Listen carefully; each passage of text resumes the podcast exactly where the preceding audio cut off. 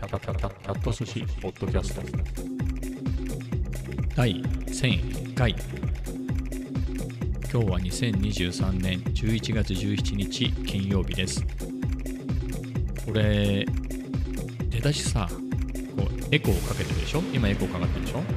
この1001回ですで日付言う時にはエコーを下げるんだけどここで完全に切っちゃうとなんか気分出ないんだよねちょっとエコーが残った状態で日付を言う方が気持ちがいいなみたいな。そこ僕の指加減。SP404 の一番右側のノブどんだけ回すかみたいなとこにかかってるっていうね。はい。そんな感じで意外とアナログでデジタルだけどアナログな感じでやってます。えー、1001回目っていうことでね。まあ当然昨日は1000回目。記念で。特に1000回記念の何かっていうのはないんですけれど、あのー、1001回目を迎えた驚きで言うとね、ああっていう感覚で言うと、あのー、100回ね、100回超えてからの話なんだけど、あのー、例えば、98回、まあ、そこまで遡っちゃうともう思い出せないんだけど、じゃあ、この間まではさ、つい何日か前まで99 7回です。998回です。999回ですってやってたわけじゃない。で、そんな感じで、毎回さ、600回の時も300回台の時もやってて、399回ですってなって、で、次の日は400回ですってなるわけよ。で、そういうさ、100単位のきっかりはいい、そんなに言いにくくないのね。第500回みたいなのは言いにくくないんだけど、その、501回ですとか、901回ですみたいなのがすごいなんか言いにくいのね。それまでさ、何百何十何回ですっていうのをずっとやってたわけよ。90回とかさ。その毎日毎日言ってたのが急にスカッっていうかなんか抜けちゃった感じがするんだよね。で、それ慣れるか慣れないかのうちにこれがね、不思議と9日経つと 9日経つと。だから900、だからその201回、202回、203回、4回、5回、6回、7回、8回、9回ってやって、これちょうど10日後にはさ、ね、910回になるから、とか610回とかになるから、それは言いにくくないんだよね。そっからは言いにくくなくなるのよ。だからその、きっかりの何百回っていうきっかりの時とは OK だから、その後の、ね、1回から9回、ね、それがね、すごく言いにくいっていうのがあるんだけれど、1001回は言いにくくないね。ちょっとここ今時間作るんで、みんなも一緒に言ってもらいたいんですけど、1001回ね。じゃあみんな言ってみてください。はい。はい、みたいな感じでね、今言ってみてどうですかね。1001回ってそんなに言いにくくないよね。これが、やっぱ901回ですみたいなのだと、ちょっと言いにくいね。こうやって何回も何回も今言っちゃったじゃん。301回ですとか、501回ですみたいな。そこまでやってれば、まあ慣れちゃうけれど、でもそんなわけないでしょ。毎日毎日1個ずつ上がってきてっていうので、その、ね、90何回、えー、そういうのを繰り返した後に、またクリアされて、だから、やっぱり違和感はあったんだけどね。1000回台超えると、ちょっとそれないね。これがさ、1100回も言いにくくないと思うんだけど、その次はどうなんだろうね。今言っちゃうとつまんないじゃん。ちょっと100回後のお楽しみにしとこうかな。それはね、100回後どうなのかと。今100何回って言ったところで、1100何回って言ったところで、もう結構今練習しちゃったじゃん。601回ですとか。言いにくくないと思うのよ。そうじゃなくて、いきなりこのね、さっきも言ったけど、こうエコーをさ、こうエコー、エコーバッチリかなとか、今エコーかかってないね。えっ、と、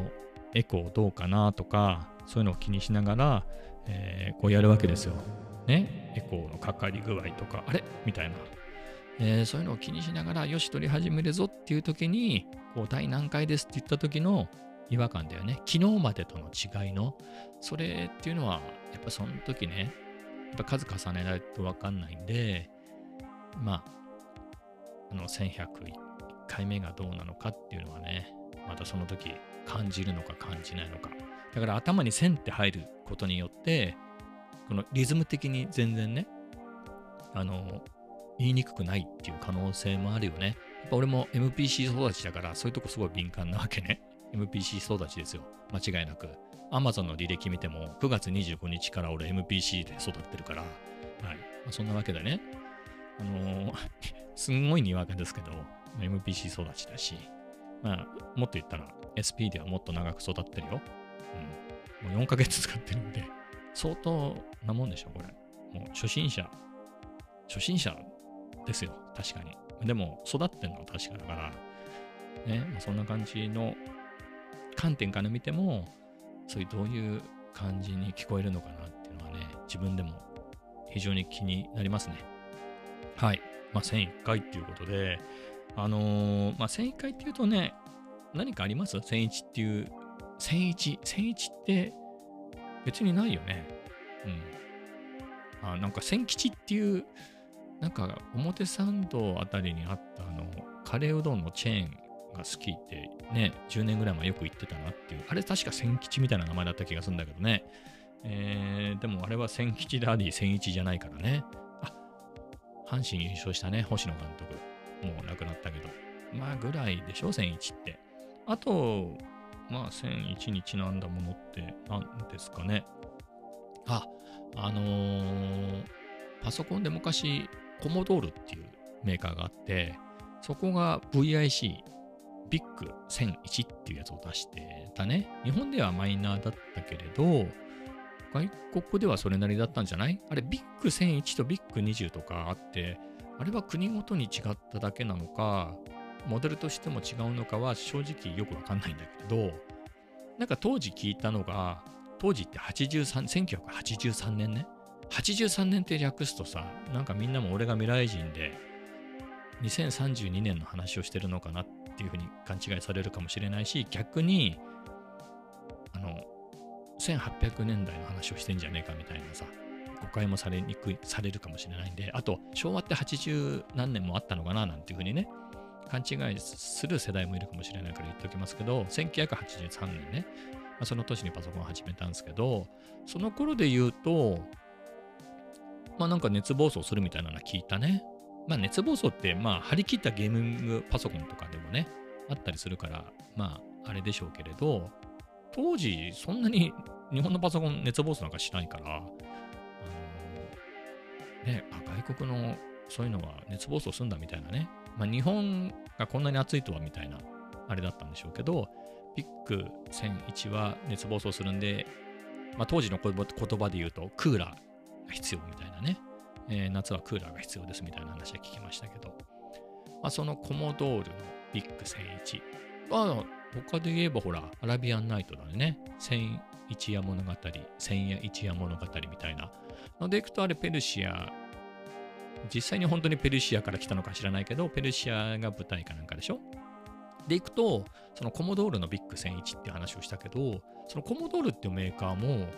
結構昔はいけてたのよ。そこそこいけてる時期が何度かあって、まあ、アップルほどはいけなかったけれど、それこそアップルって、あの、アップル1は、その666ドルぐらいで作った、その自分で組み立てなきゃいけないワンボードマイコンみたいなやつだからね。その、そんなに一般的なわけじゃないわけよ。でも、あ、これ全然いけるなっていうんでもっと、えー、もっと普通のパソコンっぽいやつを出したのが Apple II ってやつなんだけど、まあ、それがめちゃめちゃ売れたっていうので、当時フォードモータース以来の大型上場って言われてね、それで、だから、それこそジョブズもそうだし、実際に作ったスティーブ・ウォズニアックっていう人も含めて、なんだろう、その、アメリカンドリームみたいな感じで扱われたっていうことでね。だから上場して81年とかじゃないのあれ。もうちょっと後 ?1 年とか2年だと思うの。僕は全然その記憶はないけど、だから僕がパソコンを始めた1983年っていうと、やっぱパソコンの王様はもう Apple II。あまあでもそこから IBM PC の時代にどんどん行くっていうところだけど、まあ我らホビー系で言うと、やっぱり Apple っていうのはゲームも多かったから、やっぱりすごい憧れっていうのがあったのね。あ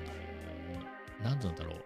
日本で言うと PC8000 シリーズっていうのがあってね、NEC の。それが、まあ、まあ、一番メジャーだったかな。98っていうのはもう出てるのよ。80多分2年ぐらいに出てるから、その後それがほら、パソコンの代名詞に90年代はなるんだけれど、その83年当時で言うと、PC8001 シリーズ、それの上位の8800シリーズね、それは8001のソフトも動くし、8801の方が性能がいいんで、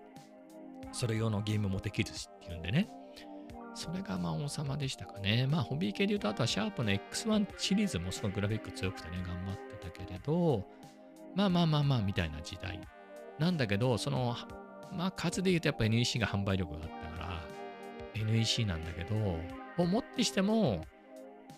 すごい、当時の感覚ではすごい種類がね、なんといってもこの機種は人気でソフトの種類がいっぱいありますなんて言ってんだけど、もうアップルはもう数が違くて、な、まあ当時で言うと、なん当時でももう万とかいう、多分何万とかじゃないの？ぐらいのタイトルがあったとか、8000だったかもしれないし、4万だったかもしれないかわかんないけど、でもそれぐらい日本のパソコンとは、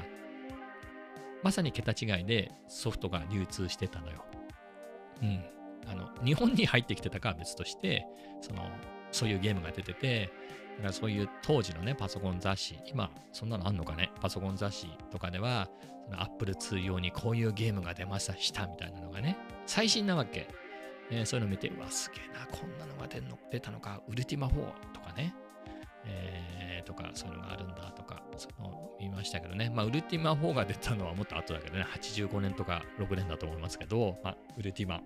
の最初のやつなんかは70、8年とか9年ぐらいじゃ、81年ぐらいやね。ね。ウィザードリーの最初のが81年とかだったと思うんだよね。あれも Apple 2用だったと思うし。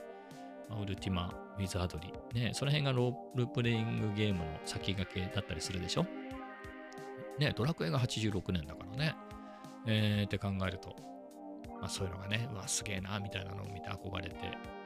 海外の憧れてたけど、まあ、アップルは圧倒的にすごかったけれど、コモドールも結構有名で、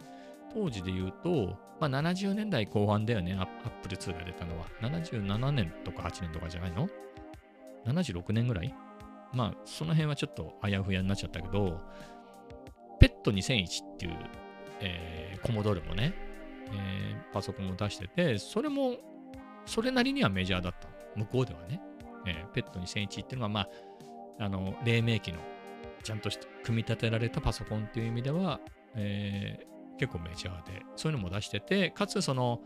ビッグ1001とかビッグ VIC20 っていうのも結構アメリカとかでは有名だったんじゃないの？で、コモドール64っていうのを出してたのよ。それが日本ではそんなに有名じゃないけれど、向こうではすごい結構あの低価格帯で、アップルとかよりも安く買えたみたいで、その結構人気があってね、今でもコアなファンがいて、あのほら、何年か前にさ、あのファミコンをちっちゃくしたやつ、スーファミとファミコンをちっちゃくしたやつ、任天堂が出してたじゃない？あんな感じのコモドール64のやつ出てたからね。で、コモドール64のそれのミニ版のすごいところは、ミニの後にあのフルサイズのやつ出したからね。中身はね、そのエミュレーターだけれど、ちゃんとしたフルサイズのキーボードがついてみたいなやつが出ててね、おおって感じだよね。まあ、アメリカは家がでかいからフルサイズでも問題ないんでしょうけどね。えー、まあそんぐらいのであって。まあそうは言ってもっていうのがあったんですけど、で、Mac が、まあ Mac、マッキントッシュね。マッキントッシュっていう方が分かりにくいか。まあ Apple の Mac でパソコン。あれが84年に出て、そのコモドールが85年だと思うんだけど、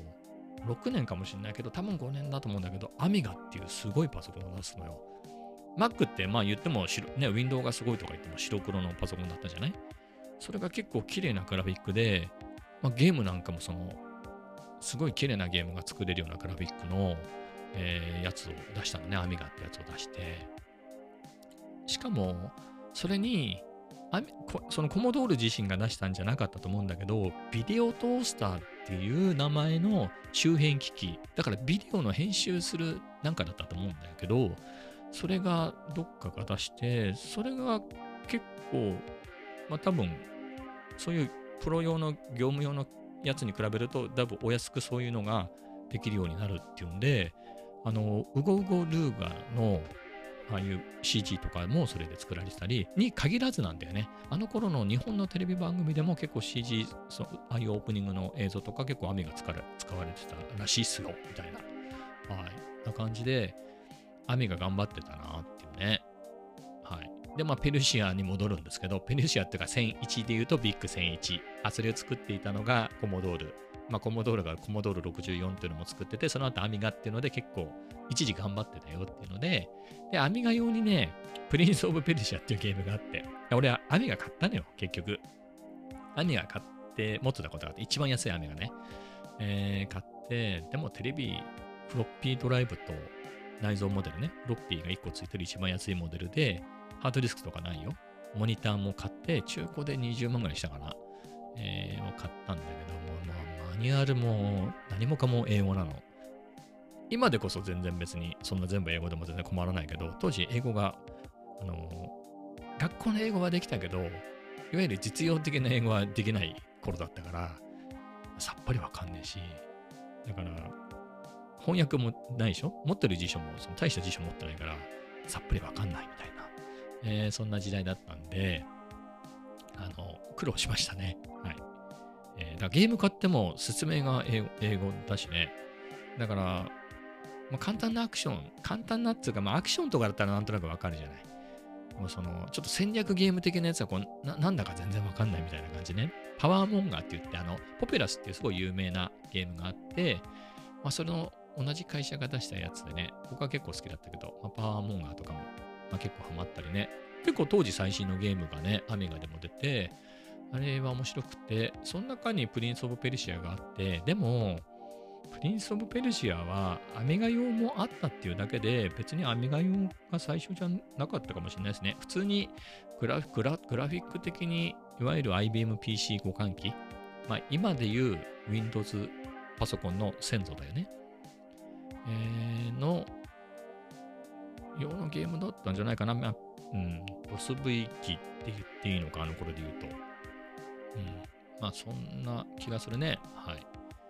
だったかもしれない。でも、IBM PC っていうか、その互換機用にあったのも確かで、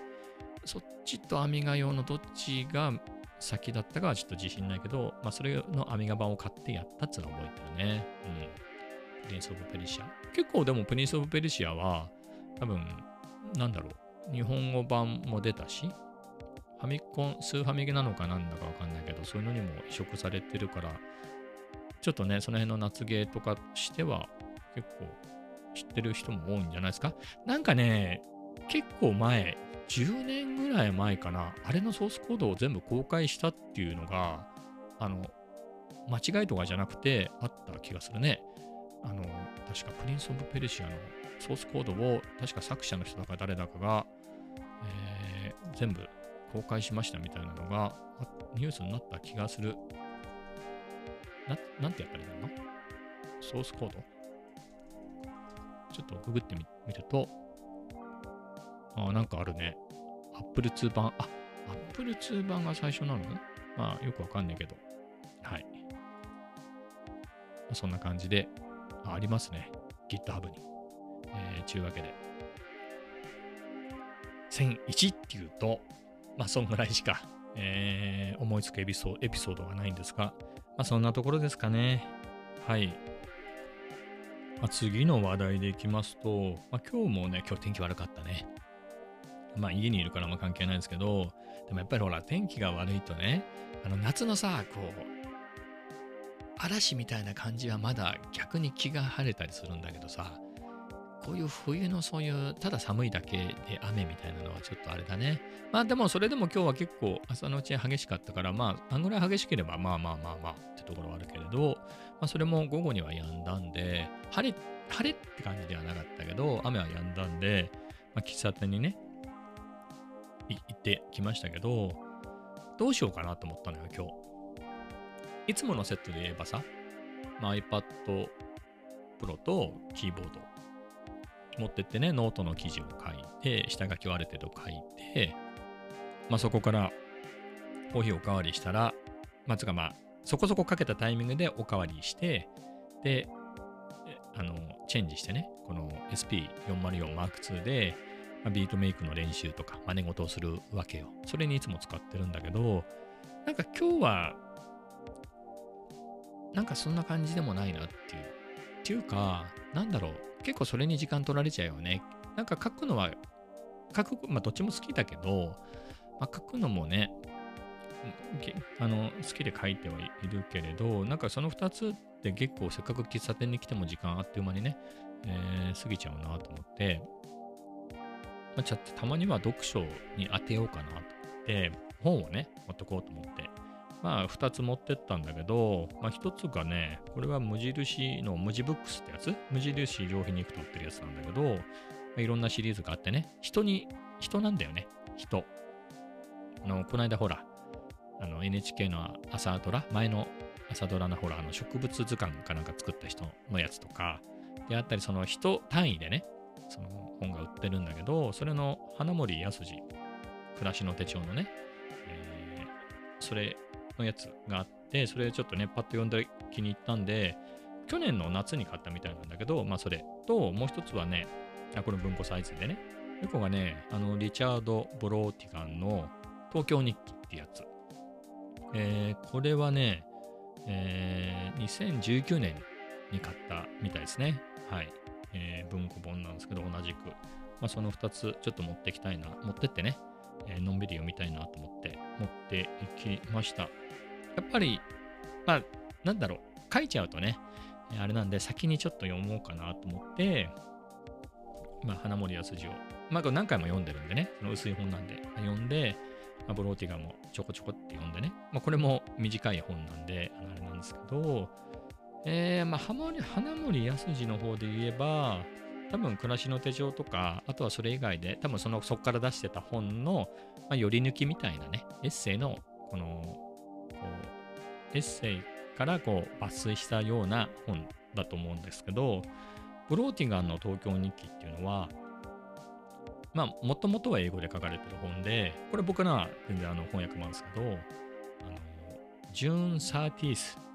カンマ、ジューン・サーティースっていう名前なのね。まあ、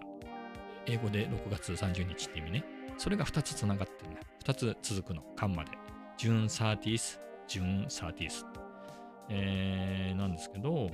それがね、出会いで言うと、あ、ブローティガンとかってさ、やっぱりその、ポパイとか見てて、なんか本の特集とかあれば必ず出てくるじゃん。ビートニック、あの、なん文学みたいな感じでいくと、あとほら、ジャック・ケケルアックでしたっけ？ね。ジャック・ケアルック？どっち？まあ、どっちでもいいんですけど、えーああいうのの On the Road とかさ、そういうのって必ず、あとこのブローティガンのアメリカのマス釣りとかさ、あのって出てくるでしょ？で、あのー On the Road は読んだのよ。うん。 On the Road は読んで、やっぱ厚かったけどね。いや、面白かった。で、あれ、なんか映画にもなったでしょ？であれも面白かったんだけど、あのーアメリカのマス釣りは、うーんって感じだったのね。あの、いや、僕、外国語も好きだから、英語版が、英語が原書なのであれば、なるべく勉強がてら英英語版を読みたいっていうのがあったんだけど、ちょっといろいろレビューを見てたら、ちょっと難解で分かりにくいっていうね、僕よりもはるかにできそうな感じの人が言うのを書いてたから、あ、だからちょっと僕にはあれなのかなと。英語がただそこそこ分かったぐらいだと理解できない感じのやつなのかなと思って、で、まあ、日本語版借りてちょっと読んでみたけど、まあ、あ、借りたんじゃないな、立ち読みしてみたけど、まあ、日本語版で読んでもあまりそもそもそんなに面白く、自分には合わなそうだなと思ったんで、まあ、英語版も買わずにっていうのでね。まあ、そう、そうだったんだけど、この東京日記ってやつが、銀座6の蔦屋書店のところにあったのよ。まあ、売ってるから 置いてあったんだけど、それパッと見てき、ななんだろう、東京日記ってと思ってね。そのアメリカのマス釣りは有名だけど、読んだら、まあなんか、すごく読みやすくてね、まあ日本語版だってのもあるけど、すごく読みやすくて、短いのよ。まあ一日、このまあ詩みたいな感じね、ポエムみたいな感じなのかな。あのー、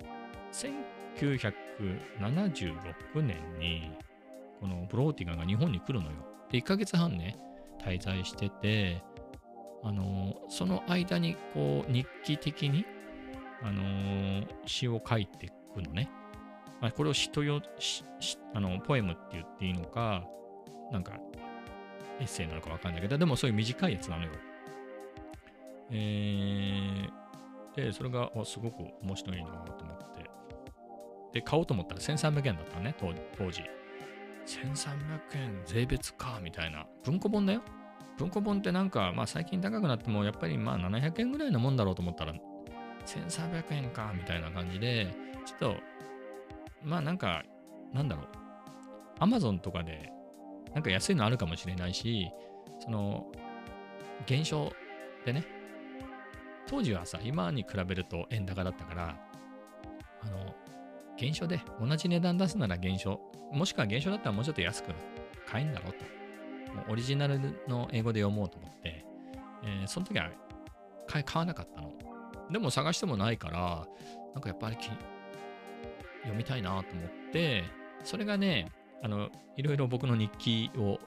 えー、検索してみたところ、金曜日だったらしいんだよね、その見つけたのが。で、えー、水曜日だかの、えー、週が明けてね、えー、水曜日だかの、えー、昼休みに、えー、G6 の、まあ、銀座6の蔦屋書店にもう一回行って、え、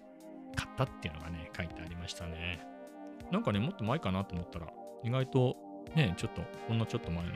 2019年、まあそれでももう4年経ってるってことなんだけど、非常に面白い本だね。これなんで June 13th、まあ、6月30日か、まあ、それが2つつつながってるかっていうと、帰る、帰った日がね、帰国した日が6月30日なんだって。で、夜9時何分のね、羽田発の飛行機でアメリカに帰ると。で、でその3時間弱だよね。で、日付が変わるじゃない？えー、そのタイミングで7月1日になるわけ。で、その後、またさ、あの、ほら、なんとか線を越えるとさ、アメリカの方が遅いからさ、アメリカに帰っていくから、もう一回6月30日になるわけ。というわけで、まあ、6月30日が2つつながってる、ジューンサーティス、カンマジューンサーティスっていうタイトルなんだそうです。へーと思って。ね、えー、そういう内容でね、まあ、結構面白いよ、これ。うん、面白いって言っていいのかわかんないけども、僕は面白いっていう、はい、感じですね。まあ、気軽にね、どこを読んでも、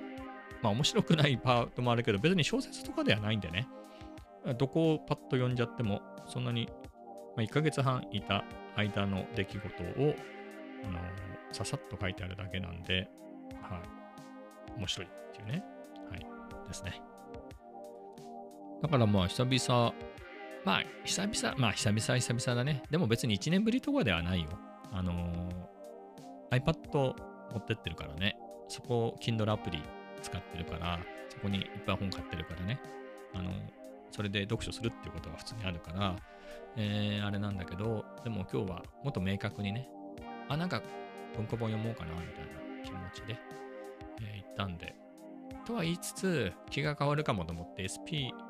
404も一応持ってったけどね。でも、まあいいやと思って、今日は。あの、ある程度ノートの記事を書いて、あまあ、まず本を読んでね。それからのノートを書いて、もう一回、この、おかわりして、そんで、もう一回ね、この本を読んで、なんかすごく楽しかったね。ちゅうか、もともとカフェってさ、まあいろんな時期によって使い方のスタイルがあるんだけれど、あの、まあ、もともとのでいくと僕はコーヒーが飲めなかったから、あんまりカフェとか行かなかったの。なんか無駄に高いしみたいな感じだったんだけど、あの初代の iPad を買ってからだね、2010年の6月だったと思うんだけど、買ってから、なんか、ね、なんかそういうの買うと、どっか寄り道したくなるのよね。カフェとかで。で、カフェとかスタバとかも行ったりするようになったんだけど、最初はコーヒーが飲めなかったから、ココアとか、まあ、ココア的なものを飲んでたんだけど、せっかくカフェに来てるからね、コーヒーとかも何かしら飲んでみたいなと思って、まあ最初アメリカンとか飲んでたね。まあアメリカーノだね。え飲んでたんだけど、なんか自分に合うものはって探してって、カプチーノとかカフェラテ的なやつはあ結構いけるなっていうことが分かって、まあそこからは、まあ、スタバを皮切りに、何回か前もね、あの辺のその当時のカフェ事情、銀座のカフェ事情みたいなのを話したけれど、まあ、会社から帰ってくるときにね、あの遠回りして、あの東京駅直結のタワービルだったのね、当時オフィスが。だったので、直結なんだからそこから帰り早いんだけど、なんか銀座を突っ切って日比谷から帰りたいみたいなね。まあ、歩きながら気分転換しながら、まあ、写真もやるから、そう、写真撮るものいっぱいあるでしょ、銀座。あのー、本当ランボルギーニカウンタックとか。カウンタックって珍しいよね、今ね。あれが止まってるからね。ああいうのとか、ディアブロとか、当時で言うとムルシエラ号かな、最新モデルが。まあ、みたいな、なんか、すんごい山ほどね。やっぱりそうやって毎日通勤してると見れたりするし、あの、マセラティメラクが止まってたりする時もあったり、うん、ちょっとお宝に巡り会えるってのもあってね、えー、そういうので、銀座をもう歩いて日比谷から帰ろうって言うんでね、えー、その当時通ってて、まあ、そういう中で iPad も買って、えカフェなんか寄り道するっていうので行くと、あのー、7丁目ね、えー、銀座7丁目のえーと、R25 カフェがあって、まあ、そこ、そこただね、6時半ぐらいまでで早かったんだよね、閉店が。もうちょっとやってたかな。7時までだったか6時半までだったか、ちょっと覚えてないんだけど、まあ、そこがあり、そだから、あそこって何通りだっけ？公文社通りだっけ？公順社通り？ね、あの、バーニーズニューヨークとかあるところ。まだあんのあれ？バーニーズって。わかんないけど。あのー、まあそこの通りね、G7。今、会社やかなんかになっちゃったけど、えっ、ー、と、そこでまずカフェがあり、その先行くと、えっ、ー、と、まあ、コリドー通りにぶつかるんで、そこのぶつかったところの角がスタバのコリドー通り店で、えー、そこに席があればそこに入るし、そこになんかね、入れなければ、えー、まあ、コリドー通りを、あの、右側にえっ、ー、と、日比谷駅方面に歩いていくと、えっ、ー、と、みゆき通りとぶつかったところの角が当時はタリーズだったんで、タリーズ入れるかなみたいなね。うん。なんかすげえ狭いタリーズだったね。トイレが厄介だったんだよね。そこ同じビルのトイレを使えるんだけど、一回タリーズを出ないといけないっていう作りになってて、トイレが不便だったなってのは覚えてるけど、まあ、狭いながらもね、まあ空いてればっていうことで、そこのタリーズで、そこからみゆき通りを日比谷駅方面にね、まあ、帝国ホテルの方に向かっていくと、まあ、銀座5があるんで、銀座5のそこの地下にもね、スタバの店舗があって、えー、だったりするし、あとは、まあ、そこを抜けてって、まあ、入らずにね、行くと、えー、セガフレード・ザネッティがありみたいな。ペリーニができたのはもうちょっと後だけどね。まあ、その2つどっちもなくなったし、タリーズもなくなっちゃったけどね。えー、ですが、まあそういうのがあったり、あとはあれだね、あのー、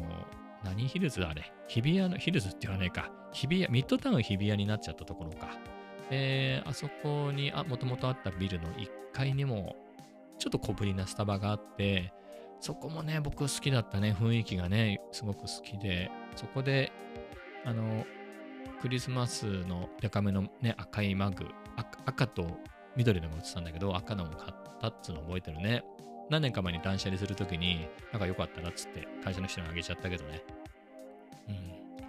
えー、かな？はい。じゃあ、惜しいことしたね、あれね。結構いいマグだったなっていうのは今思うんですけど。まあ、そんなこともありで。うん。あの辺のカフェね。だから、その頃は iPad を買ったからね。なんか無駄に寄り道したかったっていうのだね。うん。その、それまでは会社と家の往復みたいな、まあ、写真撮りながらだけどね、それだけじゃなくて、そういうとこに寄ってっていうのが、ね、そその頃のノートパソコンって重かったりするからね、え、だったんで、えー、iPad だとね、あの持ち歩ける重さかなっていうところで、はい。そんなことでカフェ行き始めたかなっていうところなんだけど、まあ、そういうのを乗っかしていくと、なんだろうね。だ出勤、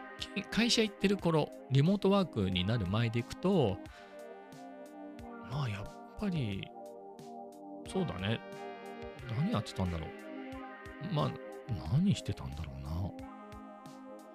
時期があるのよ。だから本当にただ寄って写真、自分の写真見てみたりとか、いうのもあったし、あとは、なんだろう、あ、なんか、久々、ガチガチコード書こうかなっていうのを2015年、16年ぐらいかに思って、あの、毎日持ち歩けるように iPad だとね、ちょっとコードってなかなか難しいんで、MacBook の12インチを買ったんだよね、自前で。で、それを持ち歩いて、えー、カフェとかによって、あの帰りに iOS アプリを作ってみたりとか、そういうのをやってたんだけど、だからそのことで言うとそういうので寄るようになったかね。まあ、ブログも2007年ぐらいから写真ブログっていうのはずっとやってたから、コロナ禍で止めるまで17年かね、毎日更新してたんで、まあ、そういうのをね、ブログを書いたりっていうのもあるし、まあ、時期によってはね、そうやってコードをバリバリ書いてるって時もあったし、あとはなんか、ブログ以外でね、まあ、ノートを書いてたとか、あとはね、12年ぐらいからかな、あの、万年筆にはまり出して、えー、そこから、あの、手帳に万年筆で何かを書くっていうね、大したことは書かないのよ。スタバに来ています、みたいなことを書いてるだけなんだけど、うん、今日はこの万年筆使ってますみたいな、インクは、この、このインクはいまいちだな。みたいなとか、裏、裏抜、この紙裏抜きして書きにくいとか、まあ、そんなことが書いたり、まあ、その大したことは書かないんだけど、まあそういうので、うん、本だったりね、手帳とか万年筆ってすごいコーヒーに合うよね。うん。まあなので、そういう過ごし方してたんで、えー、その、なんだろうな、コロナ禍でね、リモートワークになって、そんでもう運動不足になっちゃったんだね。それで健康のためにっていうんで、地元のカフェとかを、喫茶店とか行ったことないところを開拓してって、ローテして毎日いっぱい歩こうっていうんで探してねっていうのをやり始めた時で言うと、まあ、パソコン持ってくとかじゃなかったからね、全然普通に手帳と万年筆、あとはこういう本とかがね、あればそれでいいやっていう感じだったね。いくらでも入れるっていう感じだったね。自分の感覚としてはね。もう手帳とそういうのがあれば、なんかずらずら大したこと書かないんだけど。まあそんなあれでしたけどね。まあ今は SP404 とか持ってて、ビートを作ってるっていうね。そこ、わけわかんないことになってますけど、まあそんな感じで。なので、まあコロナ禍に、あの、毎日、日々のカフェ散歩って呼んでたんだけどね、カフェ散歩に行くようになってからの初期のスタイルに戻ったような感じはあったね。こうやって本を読んだりしてね。ただ今日、その手書きの何かっていうのは、あの、数学の勉強用の国用のノートと、あのボールペンしか持ってなかったんで、あの、何も書いてないけれどね。うん。なんか、そういう万年筆とかも持ち歩いてれば、えー、なんか書いたりしてね、楽しかったかなと思って。次回はそうしてみようかなっていうね、そういう過ごし方もいいなと思って、その、ね、なかなか日中もやもやすることが、ちょっと最近増えてきたんで、なんか今日、本当にそういう、ね、こういう本読んだり、そういう久々その、そういう過ごし方して、あ、なんかいいなっていうのは思ったね。うん。なので、また、別にいいわけでしょ？明日行って同じことしてもいいし、えー、あさって、あさっては日曜日は喫茶店やってないんでね、えー、あれですけど、